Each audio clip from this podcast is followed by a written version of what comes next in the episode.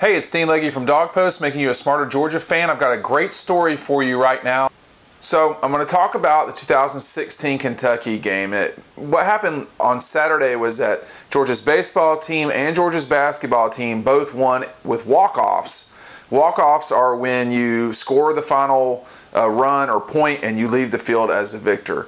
Georgia has played in Kirby's time five games that have resulted in walk off wins or losses. The most famous one the Oklahoma win in the Rose Bowl. The most infamous one, or really the most famous loss, was the loss to Alabama in the national championship game. They also had a walk-off loss to Tennessee, a walk-off loss to South Carolina in, 19, in 2016. The Tennessee lost in 2016. The South Carolina lost in 2019. I think I said 16. Let me tell you about the 2016 Kentucky game. So this this game, Georgia was four and four. They lost three of their last five, four of their last five games, and it really was the time at which the younger guys on the team, Jacob Eason, Isaac Nauta, even even more veteran players like Sony Michel, they all had to step up and play. Another another young guy on that team, Rodrigo Blankenship, who did not have a scholarship at the time. Kentucky and Georgia went back and forth for a little bit, and then finally Kentucky drove the field with nine minutes to go nearly drowned out the fourth quarter clock, kicked a field goal. Roquan Smith made a huge play on first and goal to set it up to where Kentucky had a hard time scoring.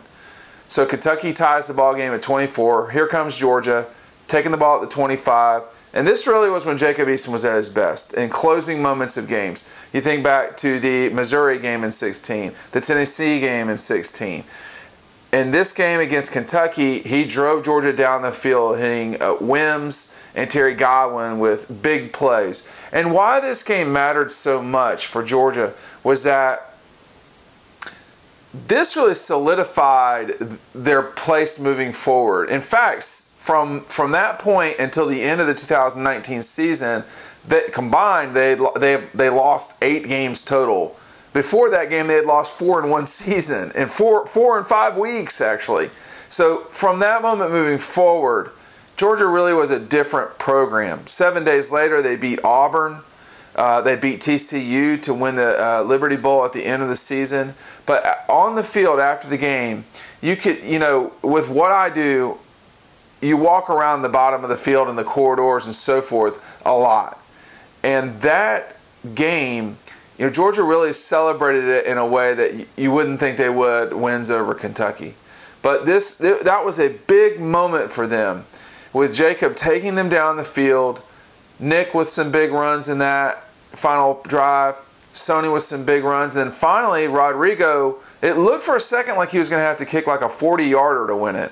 But they they got the ball down with 3 seconds to go like right at the seven or eight yard line, and, and Rodrigo kicked a 25 yarder to win the game. And so, why does it all matter? I think that was the moment that Georgia really found out how to win, which was sticking together and fighting through it. You know, adversity is so overused as a word uh, in sports. But in this case, Georgia really fought through adversity. And this was not a good team. This was not a good Georgia team. They wound up eight and five. They lost Georgia Tech. So this was not a good Georgia team. They lost to Georgia Tech, Vanderbilt that season. I mean, you don't get a lot of great Georgia teams that are blown out by Mississippi. Uh, so this was not a great Georgia team, but in Lexington, they found their legs in a way that they kind of had not before that. I mean, the win against Missouri was a big deal on the road. The win against North Carolina to start the season, those those were those were big, no doubt.